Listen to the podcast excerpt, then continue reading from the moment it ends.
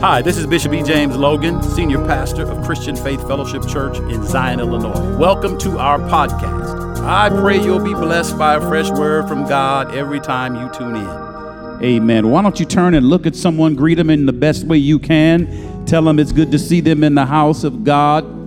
God bless you that are watching. We welcome you as well. Those of you that are watching or will watch, we bless you and bless God for you. And you are going to be blessed by the word and by the presence of God because you know what to expect when you tune in to Christian Faith Fellowship Church here in Zion. Bless you all. Get your Bible and turn with me to, or your electronic device, to Isaiah chapter 26.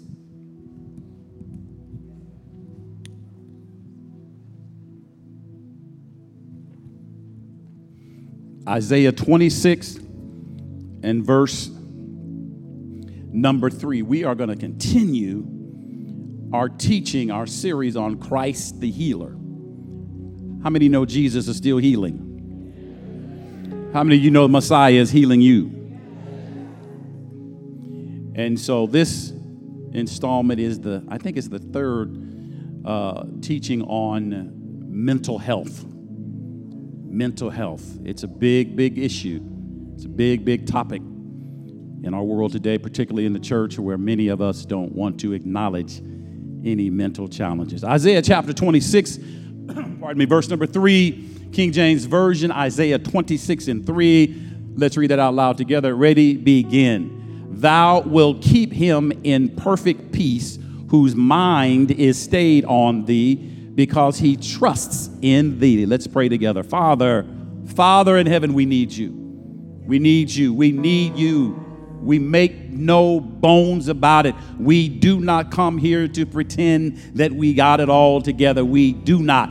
If you didn't hold us together, we would fall apart.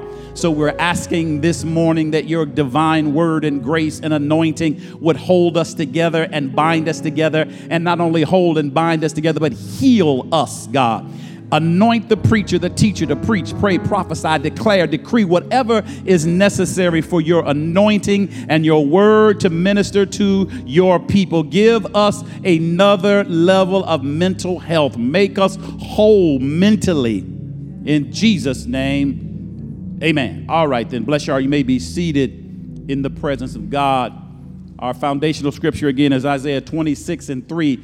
Thou, being God, will keep us in perfect peace whose mind is stayed on him because we have learned to trust in him. We have to learn to trust in God. It's a good place to start taking notes. We have to learn. You, you don't just get saved and all of a sudden have this amazing trust in God. This is why discipleship is so important. This is why coming to church is so important. This is why Bible reading and fellowshipping with other believers is so important because these are the things that teach us how to trust in God.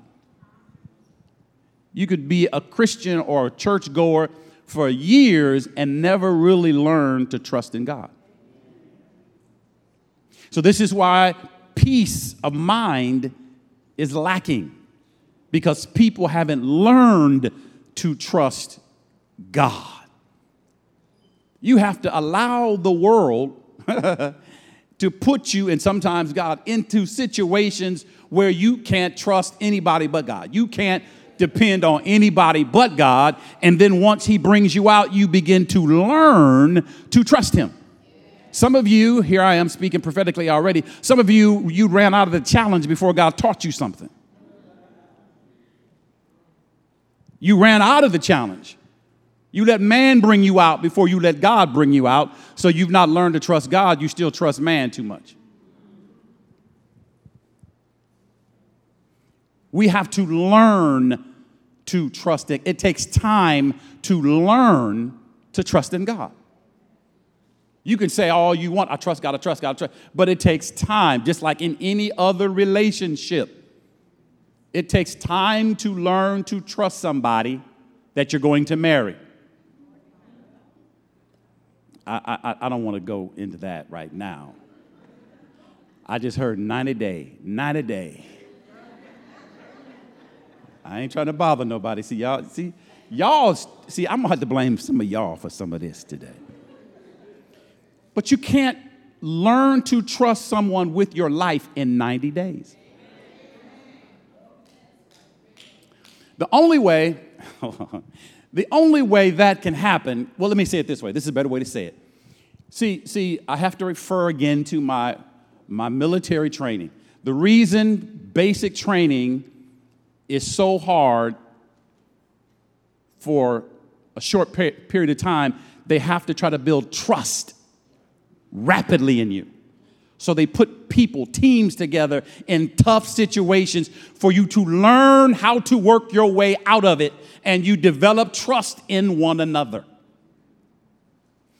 This is one of the things the enemy has been doing against the church and particularly in this pandemic, keeping us apart so we don't know how to fight through things together and develop more trust in one another. You can write that down. So, when you lack trust, you lack peace. When you don't trust the government, you lack peace. When you don't trust the police, you lack peace. When you don't trust corporate America, you lack peace. When you don't trust the church, when you don't trust God, you won't find peace anywhere. Because God governs everywhere. So we need to learn to trust in God so we can have the level and the type of peace that we need in these last and evil days. Can you say amen? amen?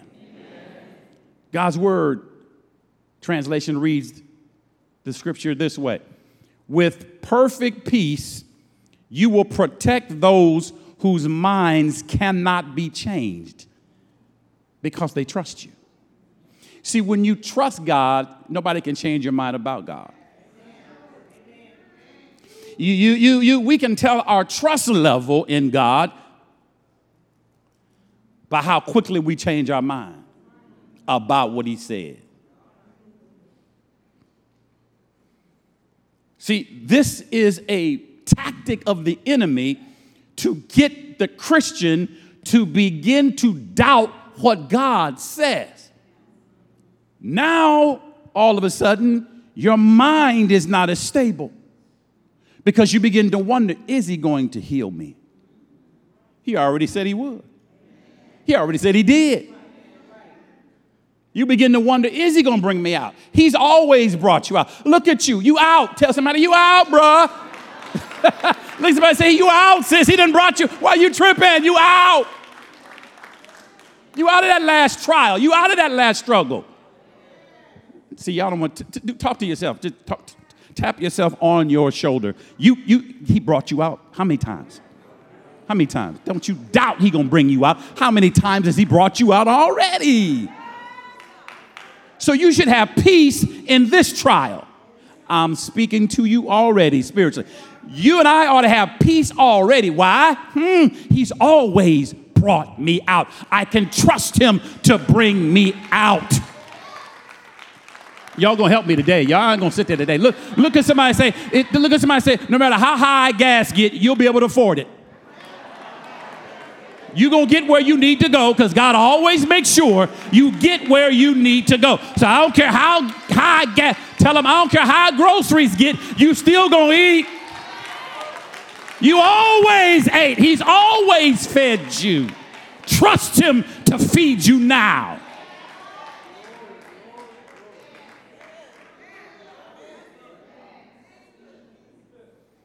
Now you're getting some peace already, aren't you? You're getting, you're getting some peace already.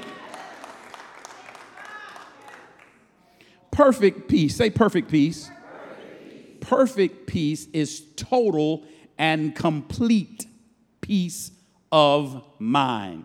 This is biblical. This is spiritual. This is kingdom. This is not meditating. This is not listening to your favorite calming music of the ocean and the bird. No, no, no. This is kingdom.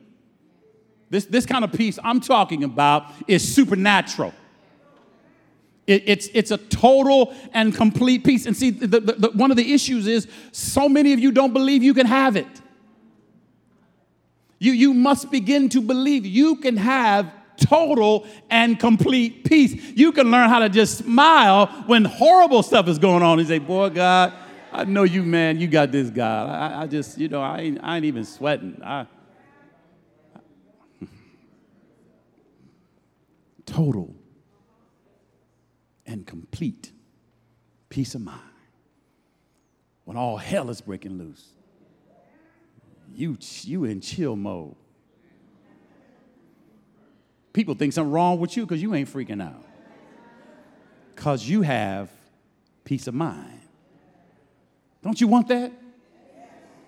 Amen. Because anything else is not being totally mentally healthy. Anything else is uncivilized. See, in Hebrew, the scripture reads, Thou will keep him in peace, peace. Not perfect peace, but peace, peace. Double peace. Peace, peace. Listen carefully. Whenever something is mentioned twice in succession in Scripture, there's a major emphasis placed there. Whenever something is mentioned twice in succession, peace, peace, there's a major emphasis there. Saying something once and then saying something twice out of the mouth of two or three witnesses, every word is established. God is not just holy, He's holy, holy, holy. The third holy takes it to its highest level. You and I, God didn't ask us to be holy, holy. He just said, Be ye holy. Just, just be the first degree of holy. Just, just be the first level up. We ain't asking you to be holy, holy, and you can't be holy, holy, holy, but at least be holy.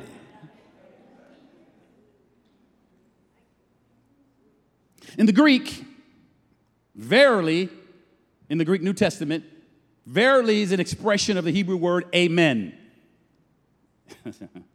amen means so be it. So when you say amen, you're saying so be it. You just ain't saying what the preacher say amen, amen. It means so be it. It means what you just said, let it be so in my life. Let what you said, that God said, let it be so. If it's true, it's got to be so. So you shouldn't say amen to something that isn't true.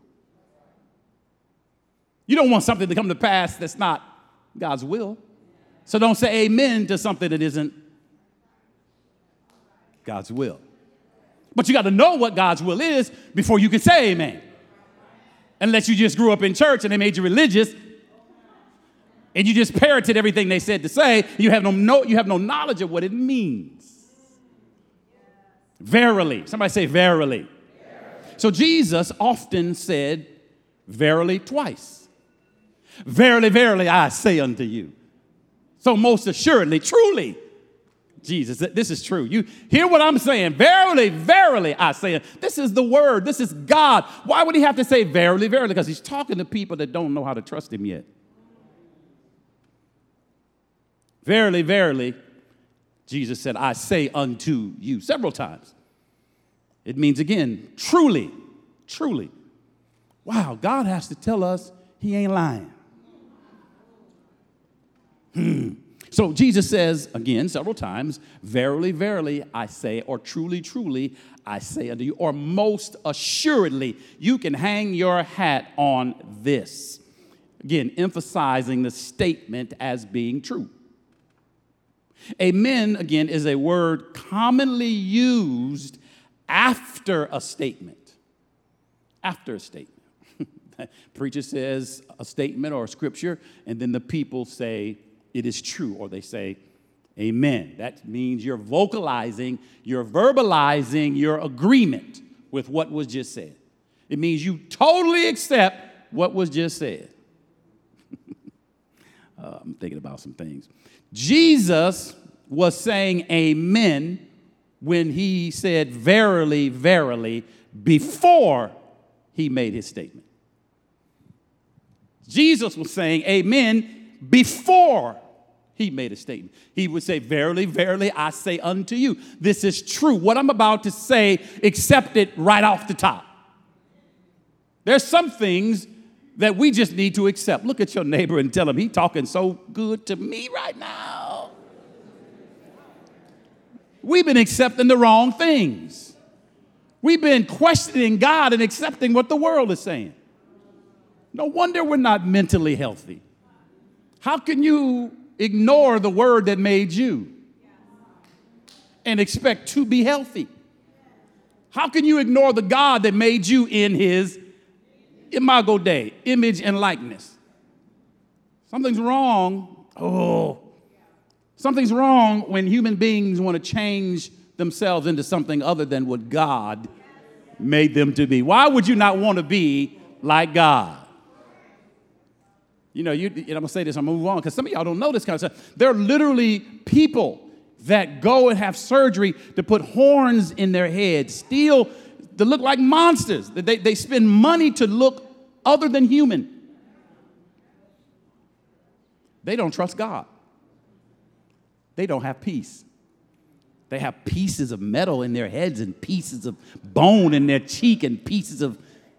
Okay, you get what I'm saying. Jesus said amen before many of his statements, implying that what he was about to say was not only true, but it was firsthand information. When you read the Gospels in particular, you'll read several times where Jesus, I believe it's in Matthew, he said, Moses said to you, but I say. You run around here throwing Moses in my face. I created Moses. I'm greater than Moses. You don't, you didn't even realize the, greater than Moses is here. You didn't put so much emphasis on Moses for hundreds of years that you can't even hear Jesus. So he said, Moses said, but this is what I'm telling you. And one of the major things that Jesus corrected was Moses' teaching on marriage. He said, Moses, let y'all get a divorce because y'all were so hard headed. He let y'all do it because y'all would have tore each other up if y'all had stayed in that house. So he said, Oh, get a bill of divorcement and leave each other because you're going to kill each other up in that piece. But Jesus said, But from the beginning, it wasn't so. Let me tell you what was from the beginning. What's from the beginning, you can't change because God established it. It's true, it's amen. You have no peace because you're trying to change what God established in the beginning. That's what man is doing now, trying to change things God established from the beginning. God made us male and female, not male, female, LGBT. He didn't make us none of that. In the beginning, there was no LGBTQ. There was none of that in the beginning. And the reason people are confused and lack peace is because we're trying to change what God established in the beginning. How are we going to have peace in a world that we keep changing?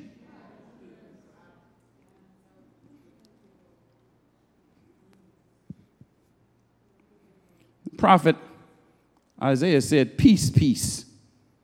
God will keep us in peace, peace, or perfect peace, whose mind cannot be changed about God and whose minds remain committed. Hear this. Our minds remain committed to thinking like God. Write that down. Write it in first person. I have to keep thinking like God. If you're a believer, born again, spirit filled, we have to think and keep thinking like God. How do we think like God? We have to study the Bible to learn how God thinks. He said in Isaiah, My thoughts are not your thoughts. You're not thinking like me. How are you going to be in agreement with me when you don't think like me? How are we going to have peace in the book of Amos?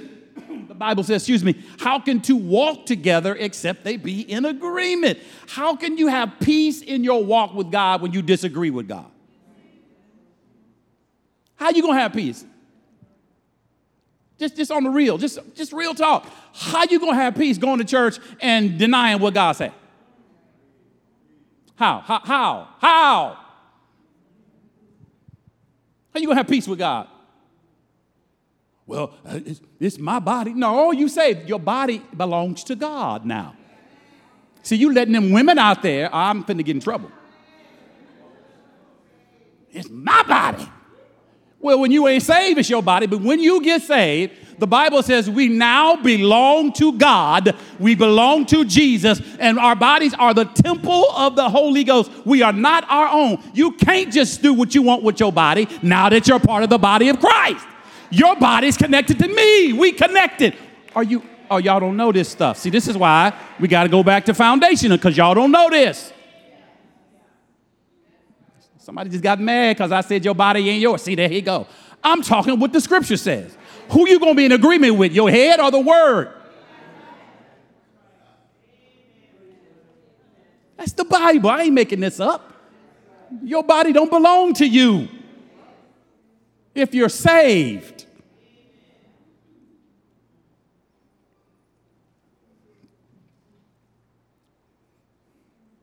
You ain't gonna have no peace till you agree that your body belongs to God. You might not get healing in your body as long as you keep it to yourself. You can't even get healing in your body, not that they bring healing, but they help. You can't even get assistance with your healing if you don't take your body to the doctor. Somebody need to go to the doctor. Somebody listening to me needs to get a checkup. Oh, let's go further. Somebody listen to me, you need to go to the dentist. You don't even know how your dental health impacts your overall physical health.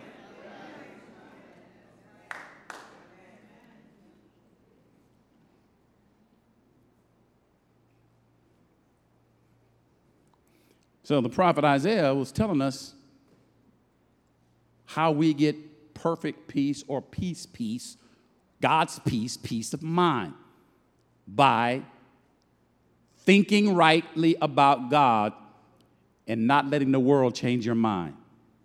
Look at somebody and tell them, don't let the world change your mind about God. Have you noticed? Let me just, this is so simple, but I gotta say it to you. Have you ever noticed, some of us has lived a little, a little while, have you ever noticed that they'll come out with, with a dishwashing liquid?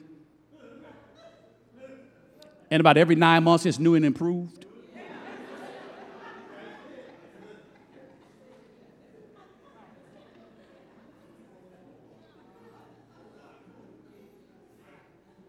Now, I'm not a chemist, scientist, anything like that, but that may be a change you can make. Maybe it's better. Maybe, maybe they, you know, they're in the lab, you know, they spend billions of dollars on R&D. Maybe it is better. Maybe they had this formula 10 years ago, but they didn't release it. I wish I, uh, uh, but let me, let me tell you something. Let me tell you something. God cannot get better. Woo. God Himself cannot get better. He can get better to you. But who He is, He's always been and always will be. You cannot improve on God. Or else He's not God, He's a creation of your own imagination. See, this is the problem. Some of you think that God improves with your knowledge of Him. When the truth of the matter is, you improve with your knowledge of Him. God does not improve, God cannot improve. So we have to learn to let Him improve us. That's when you and I constantly, continually humble ourselves and don't let the world change my, our minds about God. This is the problem again in our hour that this pandemic has allowed you to change how you think about God. How dare you let a pandemic make you think differently about God? How, oh, it's quiet now. How dare you let an economy make you change what you think about God? How dare, I'm talking to all of us, how dare you let yourself think that because a couple of your loved ones have died, your life will never be the same? No wonder the church don't have peace because we're not stable in our thinking about God.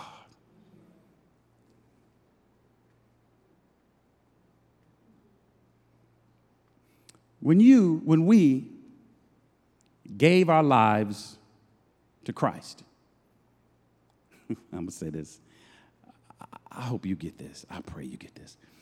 When you and I gave our lives to Christ, at that moment, everything in your life became all right.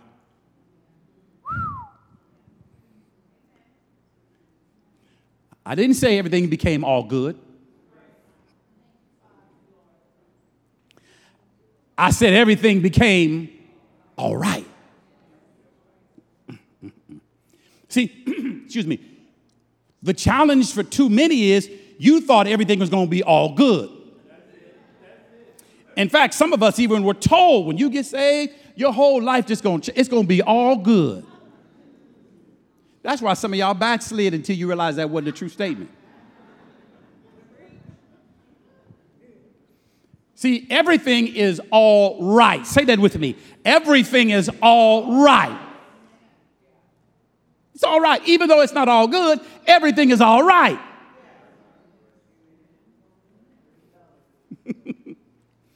This is the mentality you have to have.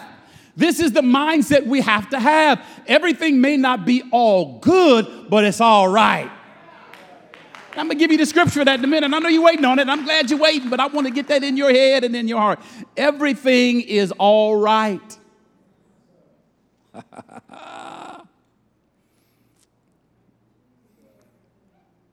the Lord, the Lord our God, knows our thoughts. He knows our inclinations. He knows our imaginations, the things that we imagine.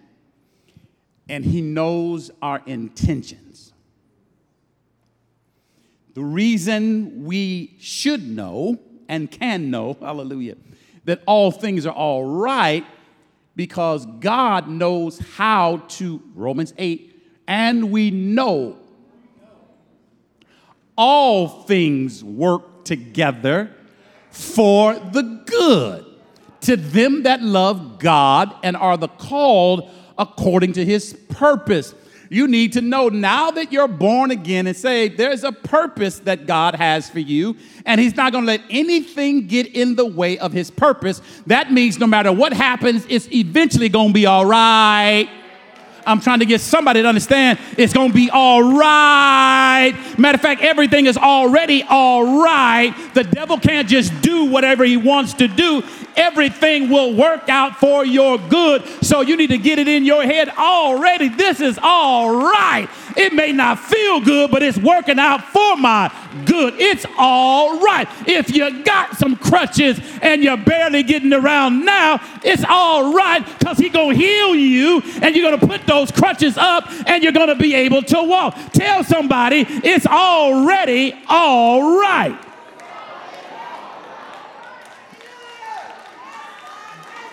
You got to see Leave them alone. That's all right. You got to be able to see in the spirit realm. You looking in the natural realm, ain't nothing all right in the natural realm. You're losing your hair, you're losing your teeth.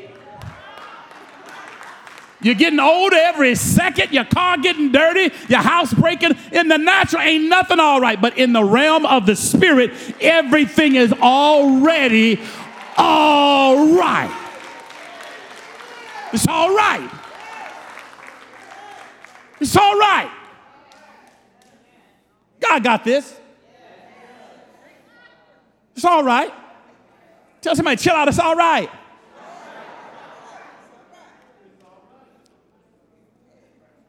You can't catch God by surprise. He's already ready for it. Listen, listen, listen, listen, my brothers and my sisters. God is ready for the devil. You may not be ready for him, but God has been ready for him. God created him. So it's all right. It's all right. Let me give you a marvelous, marvelous biblical example. Somebody say marvelous. marvelous. Now watch this. Watch this. In Daniel chapter 3, uh, we, in the first portion of it, we have the story of Shadrach, Meshach, See, I knew so. I, that's why I always pause. Somebody gonna say it. I don't even have to say it. Somebody gonna say it. Somebody gonna say it. I was watching. I was watching the world track uh, competition last night. It was the, the what is it, 100 meters or whatever it is. It was three bad Negroes running from America. All of them, one, two, three, just just bad Negroes. But Shadrach, Meshach, and Abednego were little Jewish men, young men that had been taken captive. You understand uh, some of the story about the Babylonian captivity, and they found themselves in Babylon when Nebuchadnezzar was the king. And, the Neb- and Nebuchadnezzar made a statue and he, he made enforced and commanded everyone to bow down at a certain when they you know heard this music to bow down and, and, and worship this particular statue right? But but shadrach meshach and abednego they they they, they wouldn't bow down. Mm-mm, their mind was made up. I'm trying to help five people their minds were made up i'm talking to somebody it's time for you to make up your mind glory to god their minds were made up. And so let's pick it up in uh, Daniel chapter 3, verse 15. So uh, the king says, When you hear the sound of the ram's horn, the flutes, the lyres, the harps, and the three stringed uh, harps playing at the time, at the same time with all other kinds of instruments, when you hear all these instruments playing together, he says, You will bow down and worship the golden statue I made. Nebuchadnezzar says, If you don't worship it, you will immediately be thrown into a blazing furnace. And then he says, What God can save you from my power then? Verse 16, listen now. Shadrach, Meshach, and Abednego answered, King Nebuchadnezzar, oh, King of Ling. Watch what they say. They say, We don't need to answer your last question.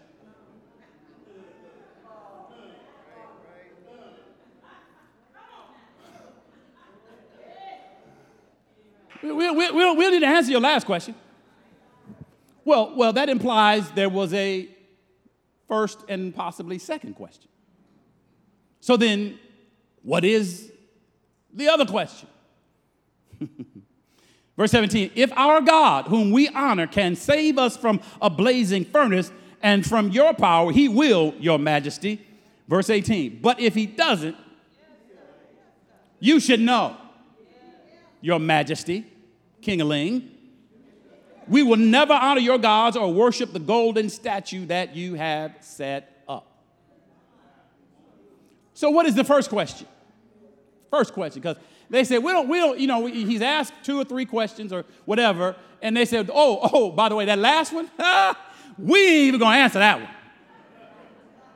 This is what they said, literally. We're not gonna answer, we don't even need to answer that last question. So, what was the first question? The first question is found in verse 14. This is what the king asked Shadrach, Meshach, and Abednego. He says, Is it true? The king Nebuchadnezzar says to him, Is it true you won't honor my gods or worship the golden statue? Is it true? I heard you when the, when the, when the instruments went forth and played, I heard you didn't bow. I, I heard you didn't move. I heard you was eating Skittles.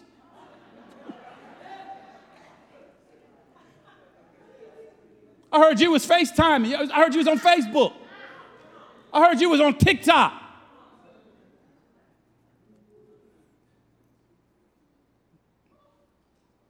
They didn't answer that question.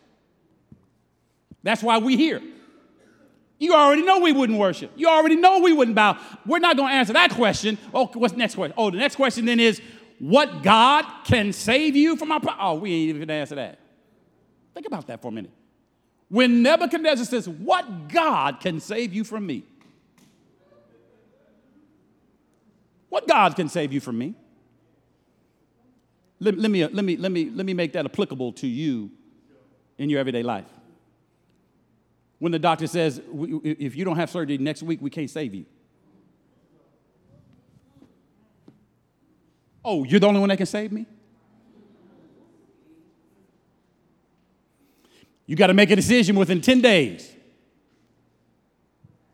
Or what? You're the only one that can do this for me?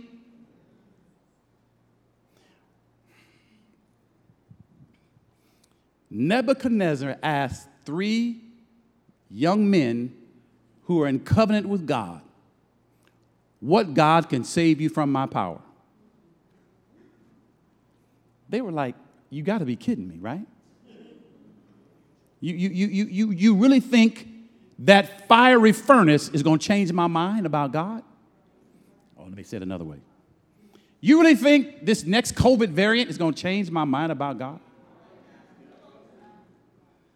Do, do you really think that the, the, the, the, the midterm elections are changing how I think about God? Do you really think the economy can change how I think about God? Do you think what's going on in my body right now or in your body should change what you think about God? Thou will keep him. God will keep you in perfect peace if you don't change what you know and think about God, regardless to what it looks like. And don't we, somebody say we. Say we. we, say us. us. Don't we have a tendency to change what we think about God when stuff get hard? You ain't got to shake your big head. I know it's true anyway. I got big head too. Let's let two or three of the wrong phone calls hit you. You may need your husband or your wife to remind you what you believe about God. That's where you lose your peace.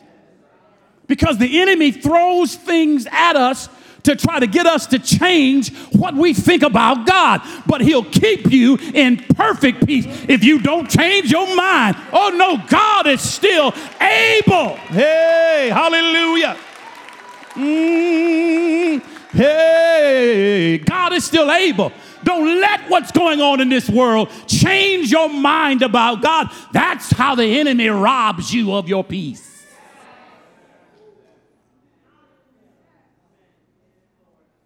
I don't know if God can do. it. I don't know. Stop saying stuff like, I don't know how we're gonna make it. How you been making it? God been making a way for you.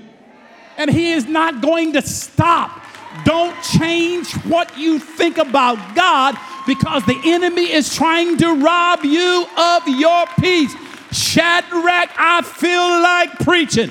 Shadrach, Meshach, and Abednego were facing a fiery furnace, and they said, That heat can't change what I think and what we think about God. You can heat that bad Oscar up even more hotter, but it ain't gonna change what we think about God. You, we, hey, listen, he, we may burn up, but we gonna be preserved. He gonna deliver us from you. Hallelujah. The furnace may get me, but you ain't gonna get me. God's got me in the palm of his hand when you realize that. Hey. I don't care what furnace you're facing. I don't care how hot it is in your trials and your tribulation. Don't you change what you think about God. Don't you, don't you, don't you, don't you dare change what you believe about God.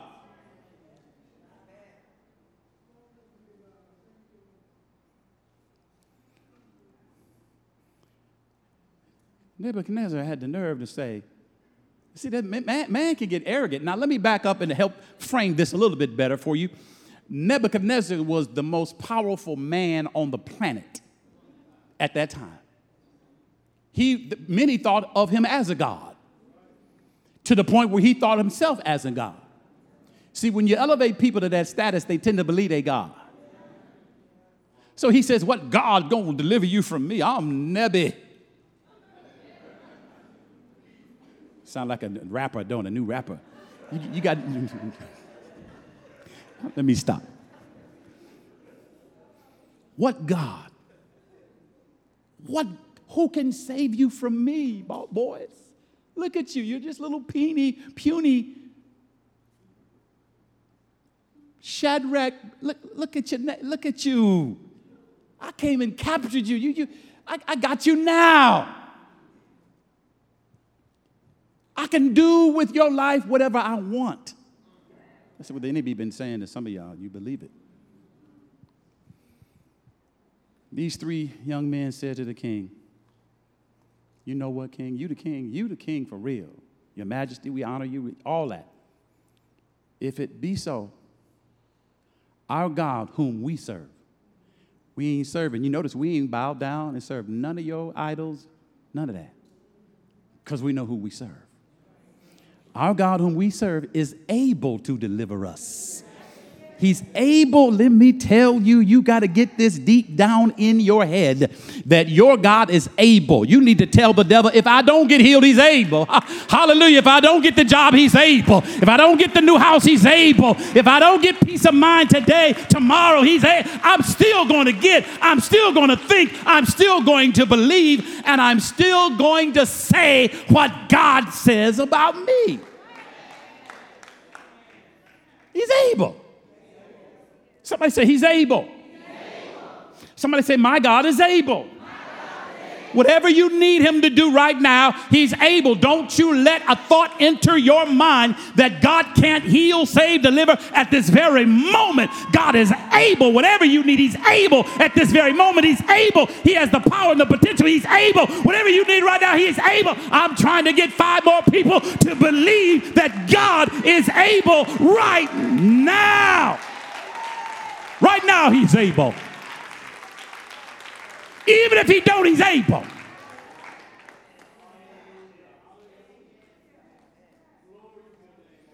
He's able. Our God is able. The God we serve is able to deliver us from the fiery furnace. And you know what? He gonna deliver us from you, O king. He gonna get us out of your hand because you're a wicked man. You're trying to punish us unjustly. He's going to deliver us from your hand. What, what were they saying? What were they saying? It was a direct contradiction to Nebuchadnezzar's statement that nobody can deliver out of his hand. They're like, no, your hand ain't that tough, Doc. God gonna make sure you realize you ain't that tough. So he will deliver us from you because you ain't God. He's going to prove to you he ain't God. In fact, my God, our God, is about to prove to you you're his child. You need to let God prove He's your God. You didn't hear me. You need to let God prove He's your God. No, no, no, no. Not just that He's God, He's your God. That's personal. That means, see, the world don't like this statement, but it's in the Bible. It's true. That means there's some things God will do for me because I'm His child. He ain't gonna do for everybody else. That's why they said the God we serve. Do you serve him? Then you can expect him to do some things for you that he won't do for people that don't serve him. Do you serve him? Is he your God? I- am asking you, Uncle, is he your God? This is the church. This is not a library. Is he your God?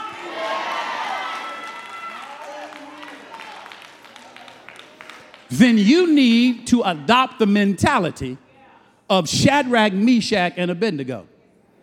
I serve God. He gonna get me out of this. That's what he does. He gets his children out of stuff. Let me help somebody. Even if it's stuff you caused yourself. That's what grace and mercy is for. When we do dumb stuff and get entangled, God will get us out of the dumb stuff we started and we caused for ourselves. You got to have that in your mind. Ah, don't let the devil take that out of your mind. L- l- write this down, write this down, write this down. Write down the word vindictive. Vindictive. I didn't say Vin Diesel, vindictive. Vindictive.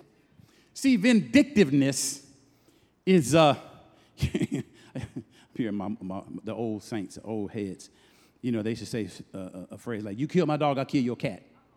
See, that's vindictiveness. See, see a, a, lot of what is, is, is happening really in, in our judicial system is really vindictiveness. It's not justice. Ooh, that's a whole nother subject. I don't want to go. So, so here's the thing God is not vindictive. In other words, if or when uh, uh, uh, somebody sins, I'm going to get you. See, because God knows everything. Let me just take somebody's life. Let me just take somebody's life. This is Deacon Speaker. Deacon Speaker is 70 years old, been saved 50 years.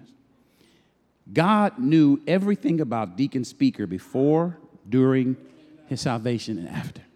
So there was nothing Deacon Speaker could do to surprise God. So God is not vindictive and say, okay, when Deacon Speaker get 50, he, gonna smoke a cigarette. I'm gonna get him. See, that's vindictiveness. God is not vindictive. God doesn't do us wrong when we do wrong. He's ready to forgive us when we do wrong. That's grace and mercy. A lot of y'all don't realize God ain't trying to beat you up every time you do something wrong. This is how the enemy gets you to look for bad things that happen. Man, I, I didn't go to church. God, okay. I didn't pray for three days. Oh, something bad gonna happen. God is not vindictive. That's why you ain't got no peace.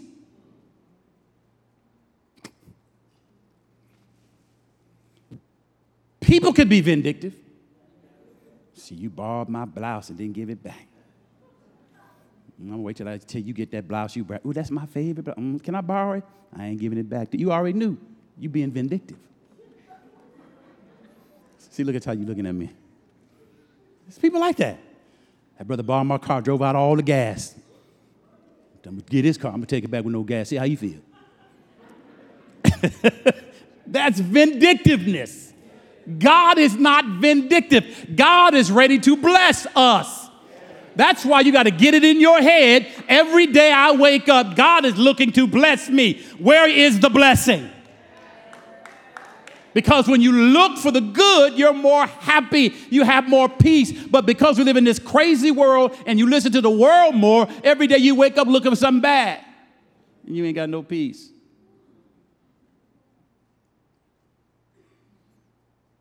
Brothers and my sisters, the reason so many saints are full of fear, doubt, and anxiety, mental problems, is because they've not answered the question in their heads and in their hearts that Shadrach, Meshach, and Abednego already answered. My God is able.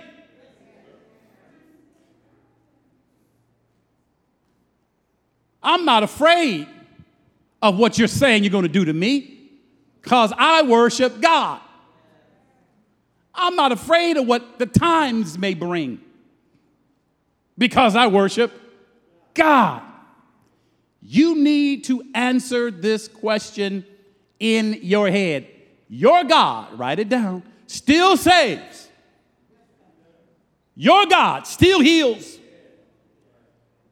Your God still delivers. You need to settle that in your head. God still saves. He rescues. He gets out of trouble. He gets us, he takes people out of hell. He puts them into the kingdom of, of, of light. He, God still saved. You may not see people getting saved like you used to, but they still getting saved. God still heals. You may not see folk getting healed miraculously like some people, but he still heals. God still delivers. He snatches people out of the kingdom of darkness and he snatches darkness out of people.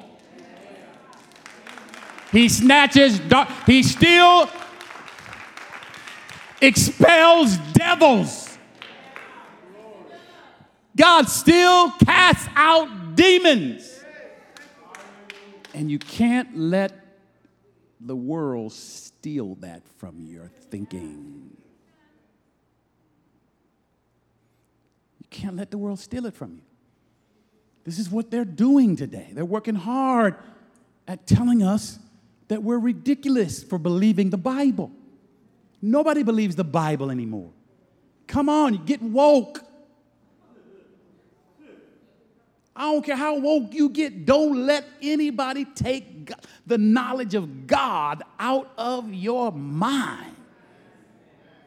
Because as soon as it begins to happen, mental problems begin. there's still only one God. If you ever believe that, keep believing it.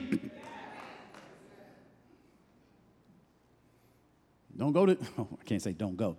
If you ever go to a banquet, I've been to one or two, or I don't know. And I thought it was a banquet full of Christians. They all said they were believers. Until the host got up to pray over the food. They said, Father, Mother God. Oh, God, I got to go.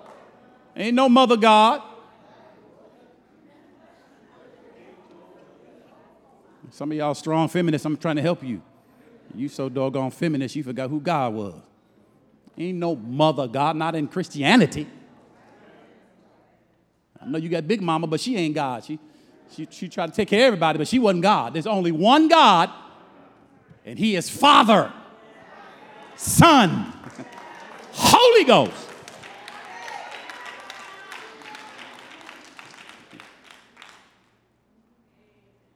Psalm 62 11. God has spoken once. I have heard it said twice. Power belongs to God. Power belongs to God. he said, First, God spoke it. Then I heard somebody else repeat it. Power belongs to God. In other words, God has made it clear power is his prerogative. Oh, write it down. Power is God's prerogative, not Bobby Brown. Power is God's prerogative. That means God can display power when and wherever he wants to. God can refrain from displaying his power because it's his power, it's his prerogative.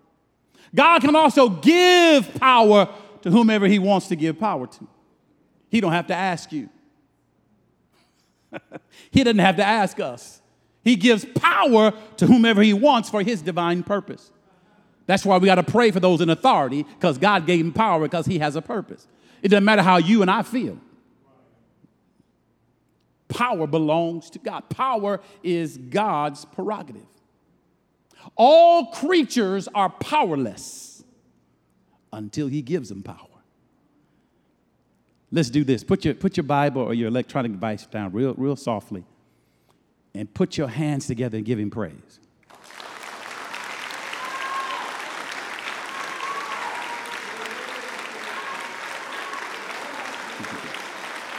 Now, what you and I just displayed was that God gave you power to praise Him. You didn't just want to praise Him, since it was a right thought to have and a right thing to do, God gave you power to put your hands together and give Him praise because it's His prerogative that He be blessed.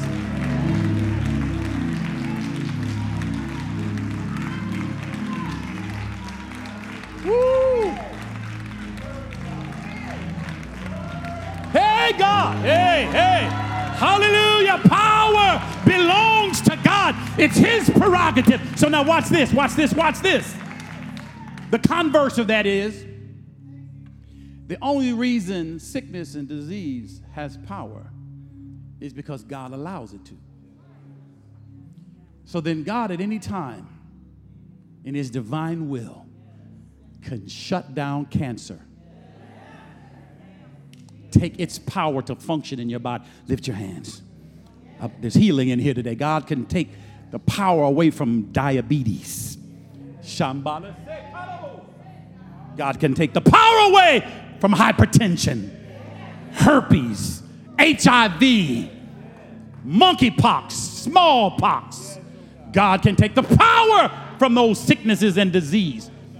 They will no longer function in your body. Every cell will dry up and die because power is God's prerogative. Tonight, today, this morning, by faith in the name of Jesus, who's already declared by his stripes we were healed. He has taken power from sickness and disease. It cannot exist in your body. It cannot exist in your bloodstream. It cannot exist in your organs. It cannot exist. Power is God's prerogative. We, in the name of Jesus, come together and agree there is no more power or strength for sickness and disease to exist in your body in the name of Jesus.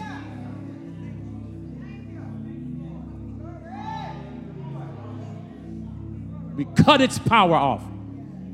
Because God, through Jesus Christ, has given us power to tread on serpents and scorpions and over all the powers of the enemy and nothing by any means shall hurt us. Deny that sickness and that disease. Deny your mental challenges power. Deny those thoughts. Deny those feelings. Deny those inclinations. Take the power of those thoughts away from your mind and let them be cast down in the name of Jesus.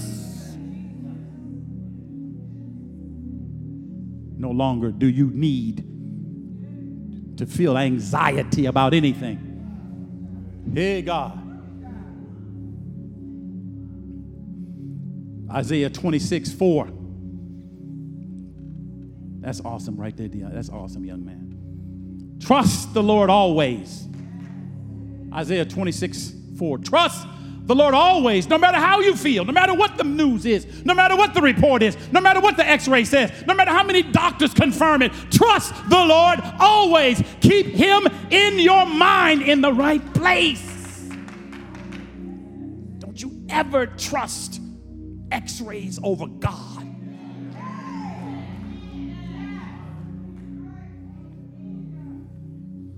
Trust the Lord always because the Lord the Lord alone is an everlasting rock. He, the Lord, the Lord alone is an everlasting strength. The Lord alone is an everlasting rock. Don't forget that. Don't let that be stolen from your thinking, else you'll lose your peace. Because once you settle it in your heart, once you settle it in your mind, and of course, many times the heart and mind are synonymous in Scripture. Heart and mind, synonymous with your spirit. Once you settle it in your mind,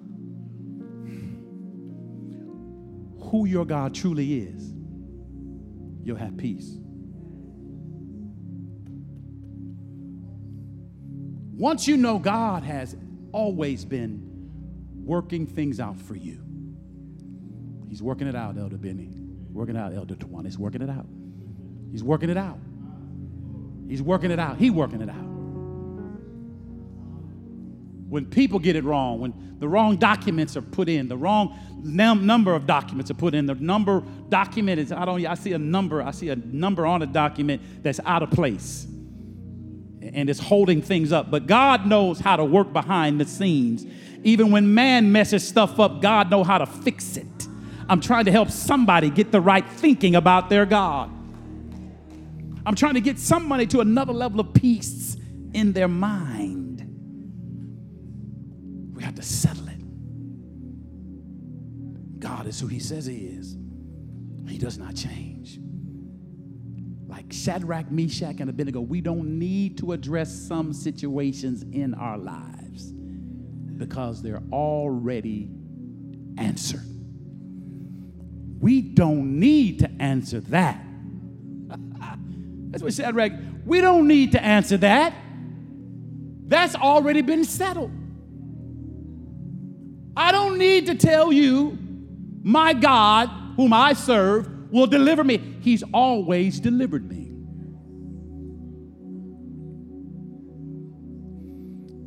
Let me add to that, and we'll go home. Job said, in Job 13, 15. Though he slay me, oh my God. Yeah, God, hallelujah.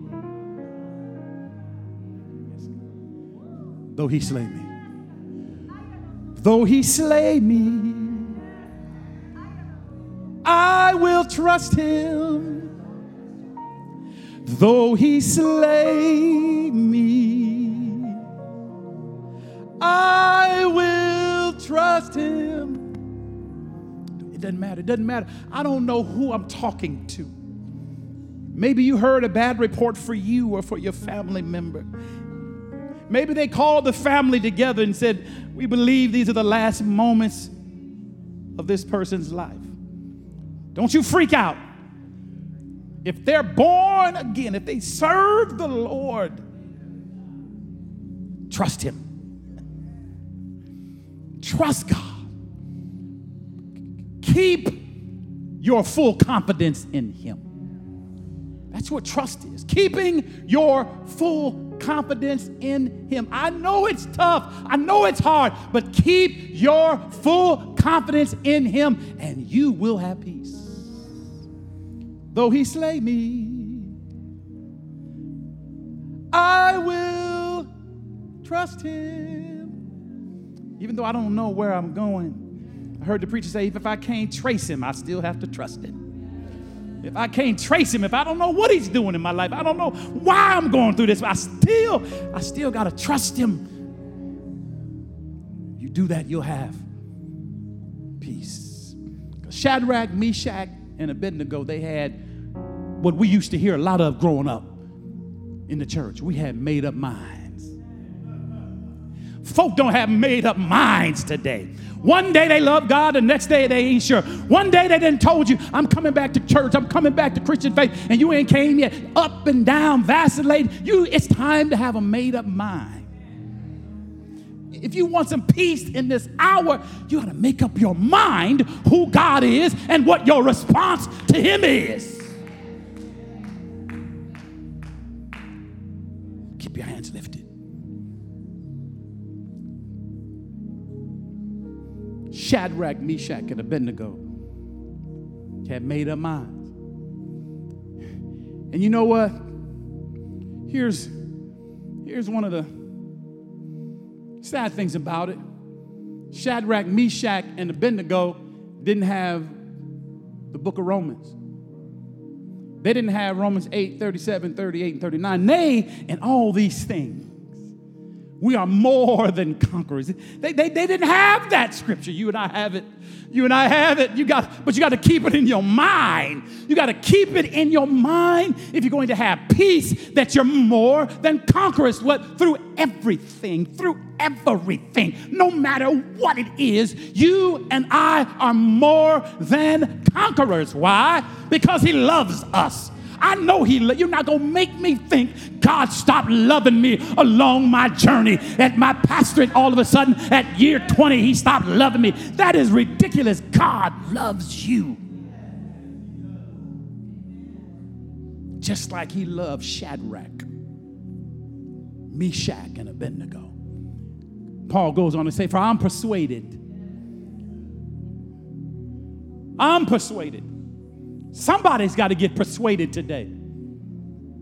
Paul says, I'm persuaded that neither death, nor life, nor angels, nor principalities, powers, nor things present, nor things to come, height, depth, any other creature. What else is left? What else is left for God to deliver you from? What, what else is left for God to heal you from?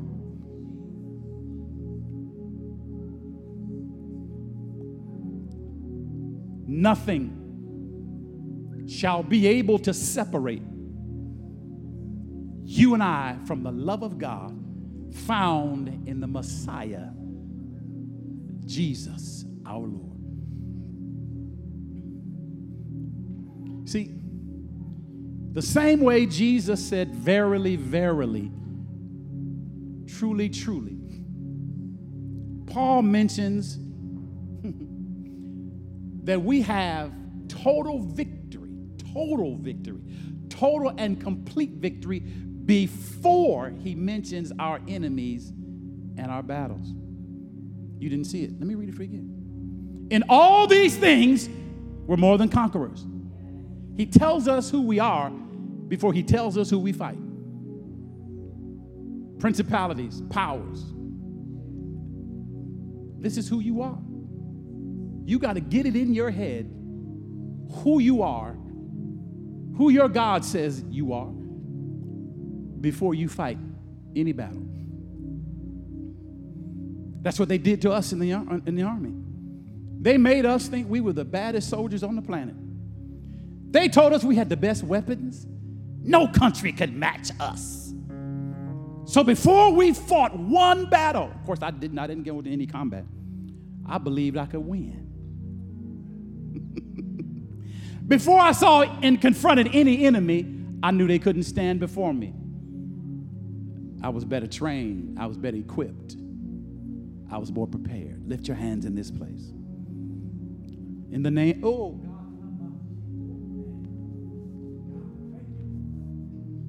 Let me tell you something. If you're going to walk in complete victory in these last and evil days, you've got to know in your mind, deep within your heart, that all the powers of the enemy have already been placed under your feet. You can't let anyone, a person uh, or a spirit, a soothsayer or warlock, you can't let anybody talk you out of the fact that power belongs to God. Power belongs to God. And Jesus gave it to us. We need, again, the same mentality of the three Hebrew boys as well as Job.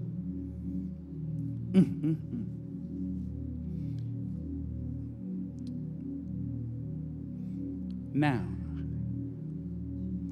how do we apply this over time as the enemy attacks us until our assignment is complete?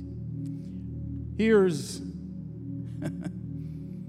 how we do it. Here's the biblical uh, instructions for maintaining a sound mind, for maintaining supernatural peace.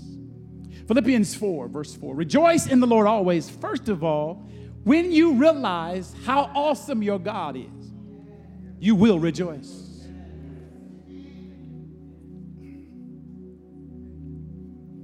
When you truly, truly, truly realize how good your God is, you'll find yourself praising Him when other people are falling out crying. You'll find yourself lifting your hands and worshiping Him when most people would fall on their face and have a nervous breakdown. Rejoice in the Lord always. Look at someone and tell them, Rejoice in the Lord always. Don't you ever let somebody take your praise. Don't you let anyone steal your joy. Rejoice in the Lord always. And be, again, I say rejoice. Let your moderation be made known to all men. The Lord is at hand. Verse 6 Be careful. Don't be full of anxiety about anything. Somebody lift your hands. Father, touch them now and remove all anxiety that they're experiencing right now.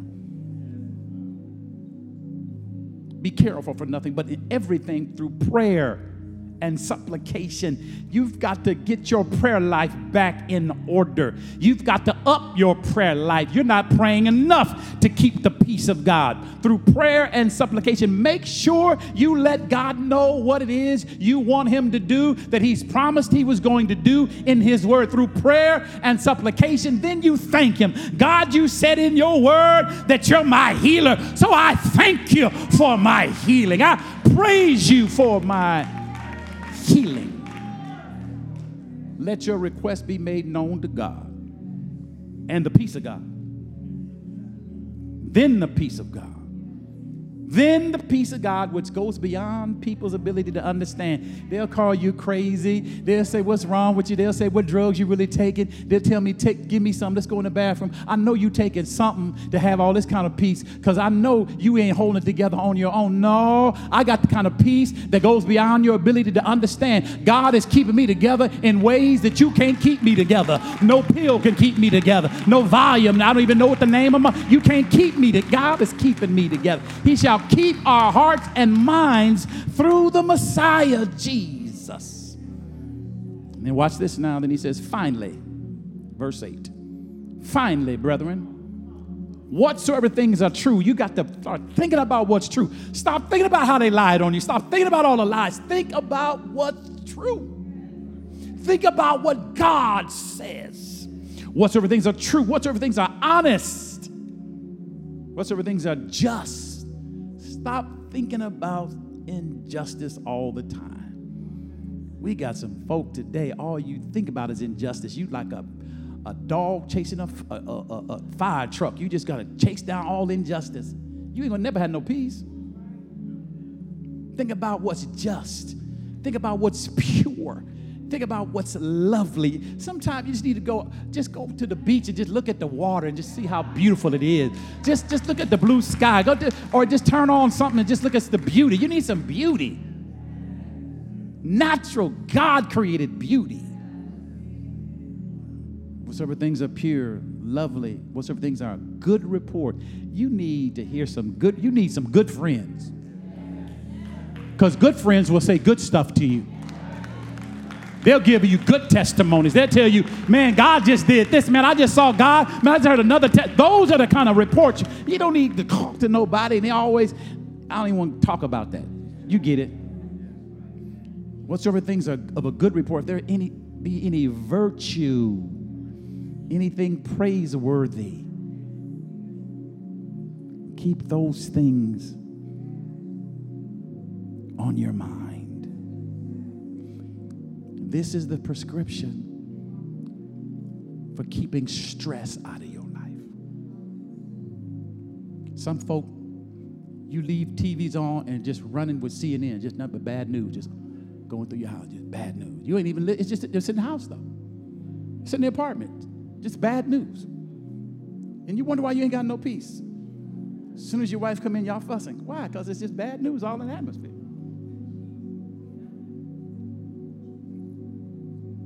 Verse 9. Paul says, Those things which you have learned, you got to learn to trust God, and received, and heard and seen in me do, and the God of peace will be with you. Lift your hands, I'm finishing. I declare, I speak over you the peace of God I speak over your life, child of God, the peace of God. Mental, emotional, stress, strain, oh God, bipolar, schizophrenia, anger, social disorder, psychological disorders. I decree and declare that today you make up your mind who your God is, and that you also make up your mind to serve Him. That's how you and I will have the peace of God. That's how you and I will get rid of the mental strain, the mental and emotional anguish, the anxiety, the frustration, the, the sleeplessness. In the name of Jesus. I decree and declare, declare unto you the peace of Almighty God. I pray today in Jesus' name that you, somebody under the sound of my voice, will stop vacillating, going back and forth between God and another God and this religion and that religion and who said this and who said that and who your real pastor is. Whose words that you adopt, whose words that settle your heart. Think about it. You'll have peace in your mind when it is stayed, when it is committed to God, His word, His promises, and His power. Today, I pray for stability in your thinking so there will be stability in your actions, in your attitude, in what you do. You will not again vacillate back and forth. One minute you're on fire for God, the next minute we don't even see you. Like Paul prayed for the church at Ephesus, that you no longer be tossed back and forth like children by every wind of doctrine, by the cunningness of men, by slick tongued, silver tongued people that you know you don't know. And you reject those that you know are speaking for God. make up your mind so you can have peace today. James says in the first chapter, the eighth verse, a double minded man is unstable in all his ways. I speak stability. You no longer be double minded, that you no longer have two opinions about God, about His church, about the kingdom of God, about preachers. I speak single mindedness over this house so we can come together in the name of Jesus and build His kingdom, not yours, not mine, or ours double minded man is unstable. You are unstable because you can't make up your mind whether you're going to serve God, live for God, be a part of the church, be committed to the things of God. You're unstable. You have no peace. Your marriage is unstable. Your business is unstable. Our communities are unstable. Our homes are unstable because we're double minded. I rebuke that spirit in the name of Jesus. I release a single mindedness concerning the things of God. I release single mindedness over you.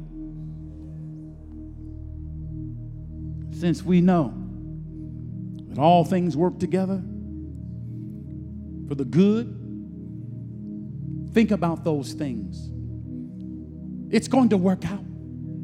Everybody got challenges. Stop thinking you're the only one going through and that everybody got to understand you.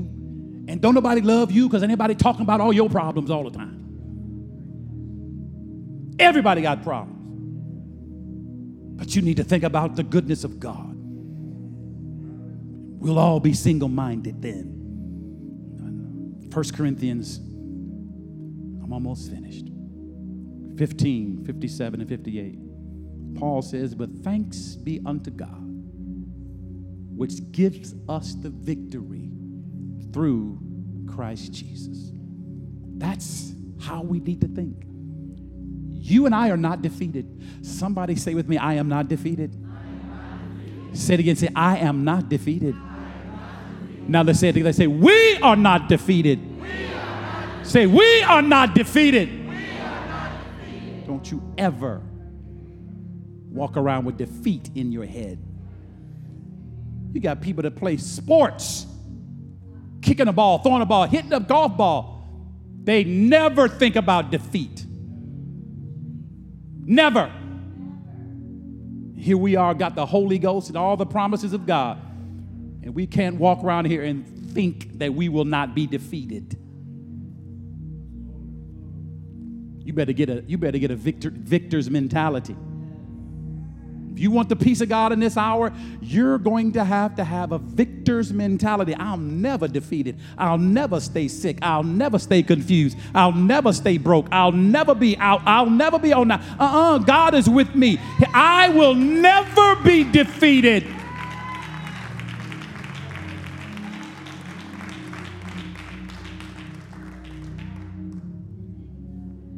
You got to make up your mind. Everyone stand, please. Please stand. I've been standing longer than y'all. Stand. You got to make up your mind today. There's healing for your mind. Lift your hands, please. Lift them. I'm trying to get you blessed. I'm this. I ain't getting nothing out of this, but seeing what God's to do in your life. You got to stay in submission. You got to stay in the spirit realm. You got to stay with the. You got to be able to focus. Y'all can't stay focused long enough. I'm about to teach on meditation. You're gonna have to stay here you have to stay in this spirit with me. You got to stay in this atmosphere with me. It's created for your healing, it's created for your deliverance. Thanks be unto God that gives us the victory through Christ Jesus. Verse 15, therefore, my beloved brethren, be ye steadfast, unmovable. Don't you move don't you move this place that God has brought us, this atmosphere that God has created for us, this anointing that we're sitting under. You stay in it. You learn how to activate it. You learn how to stay in it. You're going to learn how to duplicate this atmosphere in your car. You're going to have to duplicate this in your home. You're going to have to learn how to duplicate this on your job. Be steadfast, unmovable. I'm not moving from my anointed position. Steadfast, unmovable, always abounding always, always abounding. Abound on Monday, abound on Sunday, abound on Tuesday, about every day, always abound. Everywhere you are, abound, abound. Be steadfast, I'm always abounding in the work of the Lord, knowing that your labor is not in vain. Nothing, nothing we do for God is in vain make up your mind. I'm not going to waste my time doing mindless things. Lastly, my brothers and my sisters, if we haven't heard enough from Shadrach, Meshach, and Abednego, if we hadn't heard enough from Isaiah already, if we hadn't heard enough from Job already, if we hadn't heard enough from the Apostle Paul, let me tell you what our great high priest says. Jesus said, Peace I leave with you. Jesus said, Peace I leave with you. My peace. That lets you know there's all kinds of peace. You don't need CNN's peace. You don't need Oprah's peace. You, you, you, don't, you don't need Kanye's peace. You, don't, you need the peace of Jesus. He said, My peace leave I with you. My peace give I unto you, not as the world gives. Are you receiving from the world? Is the world trying to soothe you and calm you? I don't care how many commercials you watch, 90% of them are about some drug the world wants to give you to make you feel better. And then they whisper and say real quick all the side effects because they don't want to rob you of their false peace. They want you to keep taking that medication and getting their false peace. But Jesus said, and I said this before, ain't no side effects to prayer. Keep your hands lifted. I'm almost done. Devil done got you thinking prayer don't work. So you taking all this medicine. And you won't even pray. That's why we got to rebuild the church. Raise up new elders and deacons that are anointed. So when we say, when the Bible says, if you're sick, call for the elders of the church, we got some show enough elders that fast and pray that will lay hands on you and the power of God will hit you. We can't be having no people just be elders and deacons because you want to tell people what to do. Can't get you to do nothing spiritual, but you can, you can tell people what to do.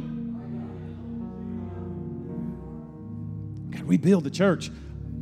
That's what this pandemic is about. So we stop and say, we got to do this right. We got to do it the way it works.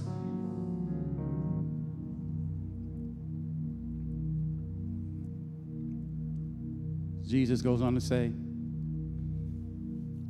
What I give you is not what the world gives you. Reject what the world offers, it's false peace. Do like Shadrach, Meshach, and the uh, King. We ain't got to even answer that question. We don't want it. We, we, we don't want the false peace. It doesn't work. And then Jesus says, Let not your heart be troubled. That's mental problems. That's anxiety. That's fear of the unknown, fear of what's not going to happen or what could potentially happen, and bad things keep happening, and, and let you, and just, and just, and on and on and on and on. And you putting that stuff in your kids and your grandkids. Let not your heart be troubled. Is this what Jesus said? Then this is what we need to think. Let not your heart be troubled, neither let it be afraid. Jesus left us his peace. My last prayer Jesus, these are your words. Verily, verily, truly, truly. This is the amen of God. This is the truth of God. Let it be so in the hearts and minds of your people receiving this word and this anointing right now. I thank you that your word is true. I thank you, you're a faithful high priest over your word. It will come to pass once it is deposited and sown in good ground. Be glorified today as you deliver your people, as you save those that need saving, and as you heal those that need healing. I thank you now for the peace of God.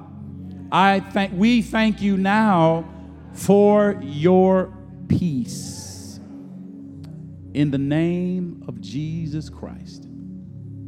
In the name that's above every name. I speak peace, quietness over you. Some of you are troubled. You're like like Mary and Martha just running around trying to do everything and fix everything and do everything and set everything. And you need to sit down in some peace and quietness. Let the Lord minister to your soul, your mind. I speak it now in the name of Jesus that God, by His Spirit, would remove you from chaos. You're, I see you, you're just surrounded by so much chaos these saying that, those saying this, this happening, that happening. They got your money, they took your purse, this happened. You don't know where that's at. It's just too much chaos around you. And then there are some that have chaos on the inside of them. You're just full of confusion. You're not certain about, man, man, man. Listen, the altar is open. The altar is open for anyone that needs to get chaos out of them. There's I just see people with storms. I see hurricanes and tornadoes raging on the inside of you. You got to get that out of you. The altar is open. I ain't gonna we ain't gonna wait long. We ain't gonna wait long. I know it's God. I, you just need to wake up and come and get it. Come get it right now. God wants to take chaos out of you. There are storms raging in your mind. Father, we thank you. We thank you. Father, do it even though even though some won't walk up to the altar and respond. Somebody's watching right now. God, calm the storm in the name of Jesus.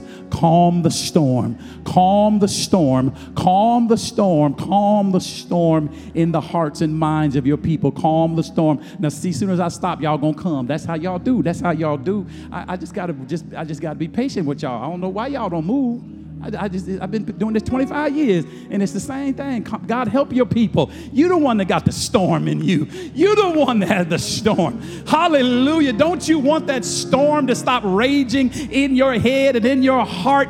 Oh, God, in the name of Jesus, we speak deliverance over you right now. We speak deliverance over you right now. We curse the demonic attacks on your mind. We curse the demonic attack on your emotion. You're all over the place. We speak peace to you right now in the name of Jesus. We rebuke the enemy. We rebuke the storm. We rebuke the inconsistency. We rebuke the vacillating back and forth. A double minded person is unstable. We speak stability in your life, in your mind, in your faith, in your walk with God, in your prayer time, in your devotion time, in your reading time, in your worship time. Father, move by your spirit and bind the enemy that's trying to paralyze the lives of your people in the name of Jesus. Loose them and let them go in the name of Jesus. Come on, stretch your hands toward your brothers and your sisters. This is an hour of healing and deliverance. Every demon, every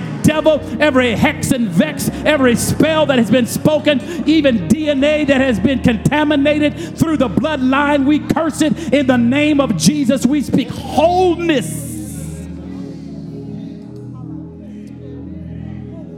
Speak wholeness. We speak wholeness. We speak transformation. We speak healing. We speak deliverance. This is your hour of deliverance. This is your hour to be set free. This is your hour for you to be healed. This is your time. This is your time. This is your time. This is your time. This is your time. This is your time. This is your time. This is your time. This is your time. This is your time. It stops today. It stops right now. It leaves you now. Freedom is yours now. Thank you, Jesus. Thank you, Jesus. Come on, worship Him, saints. The power of God. Power belongs to Him. Power doesn't belong to what's tormenting you. Power doesn't belong to the tormentors. Power doesn't belong to the devil. Jesus said, Behold, I give unto you power. Power belongs to you. To you. Take authority right now in the name of Jesus. Take tomorrow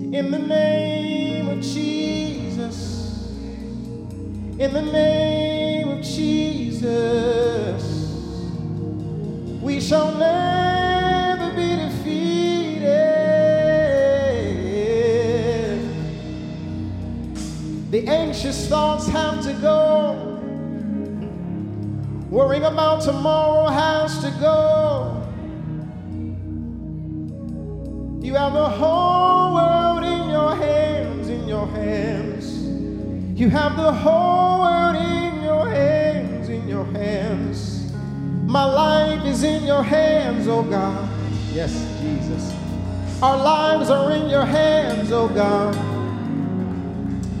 Ha. My mind is in your hands,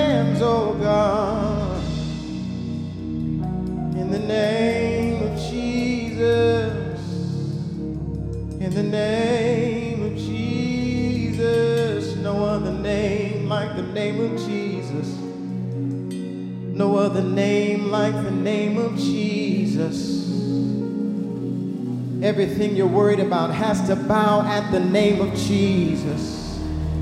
Sickness has to bow at the name of Jesus. Disease has to bow at the name of Jesus. Cancer has to bow at the name of Jesus. Depression has to bow at the name of Jesus. In the name, in the name, in the name, name, in the name, in the name. God, As worthy is that name. God. Worthy is that name. God. Worthy is that name.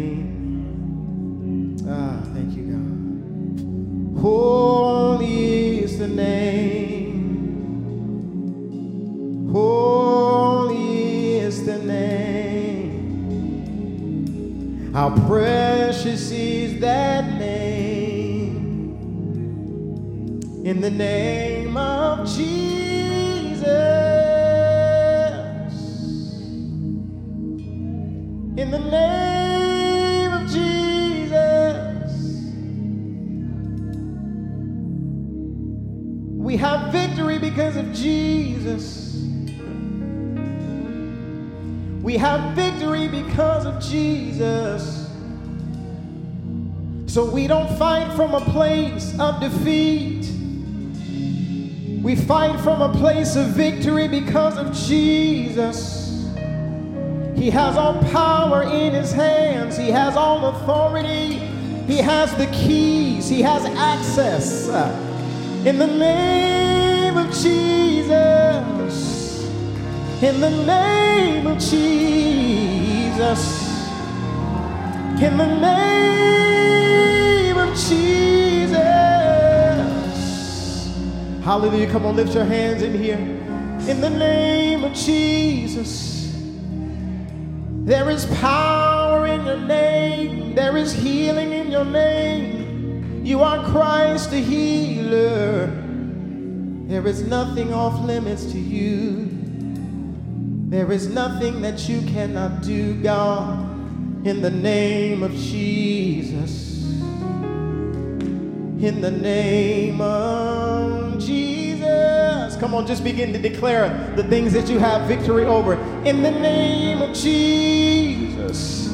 Yeah.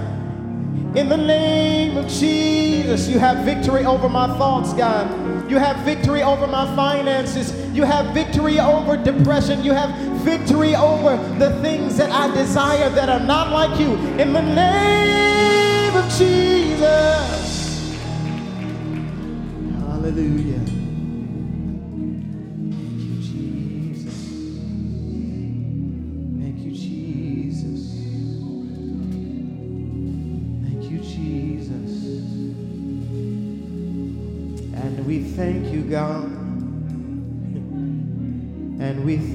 God.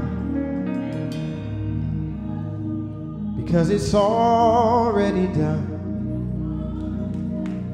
Yeah, yeah, things that you've been praying for, it's already done. If you believe that, I dare you to lift up your voice and say, It's already done. It's already done. It's already done. It's already done, oh God. Oh, it's already done. It's already done. The work is finished. The battle is over because it's already done. It's already done, oh God. Yeah,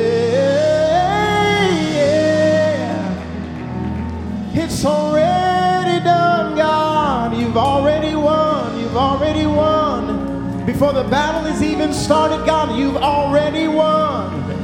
Before you go to court, just know it's already done. Before your next doctor's visit, just know it's already done. Before you have to pay another fine, just know it's already done. Yeah, yeah, yeah. It's already done. It's already done. It's already It's done. already done, oh God.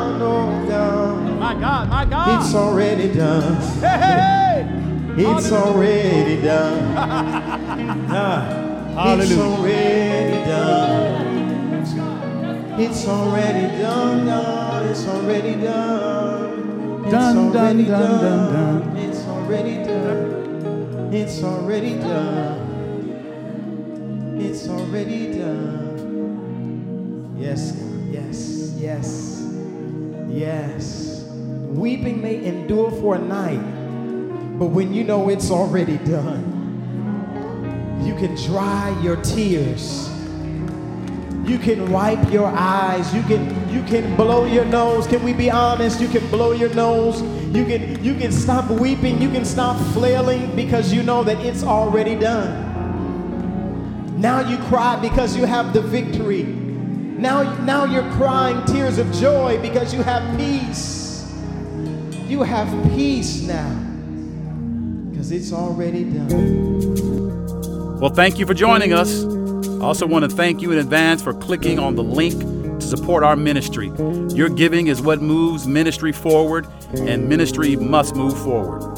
You can also visit us online at cffczion.org for more information. If you were blessed by this word, please subscribe and share this podcast with your friends and family. God bless you.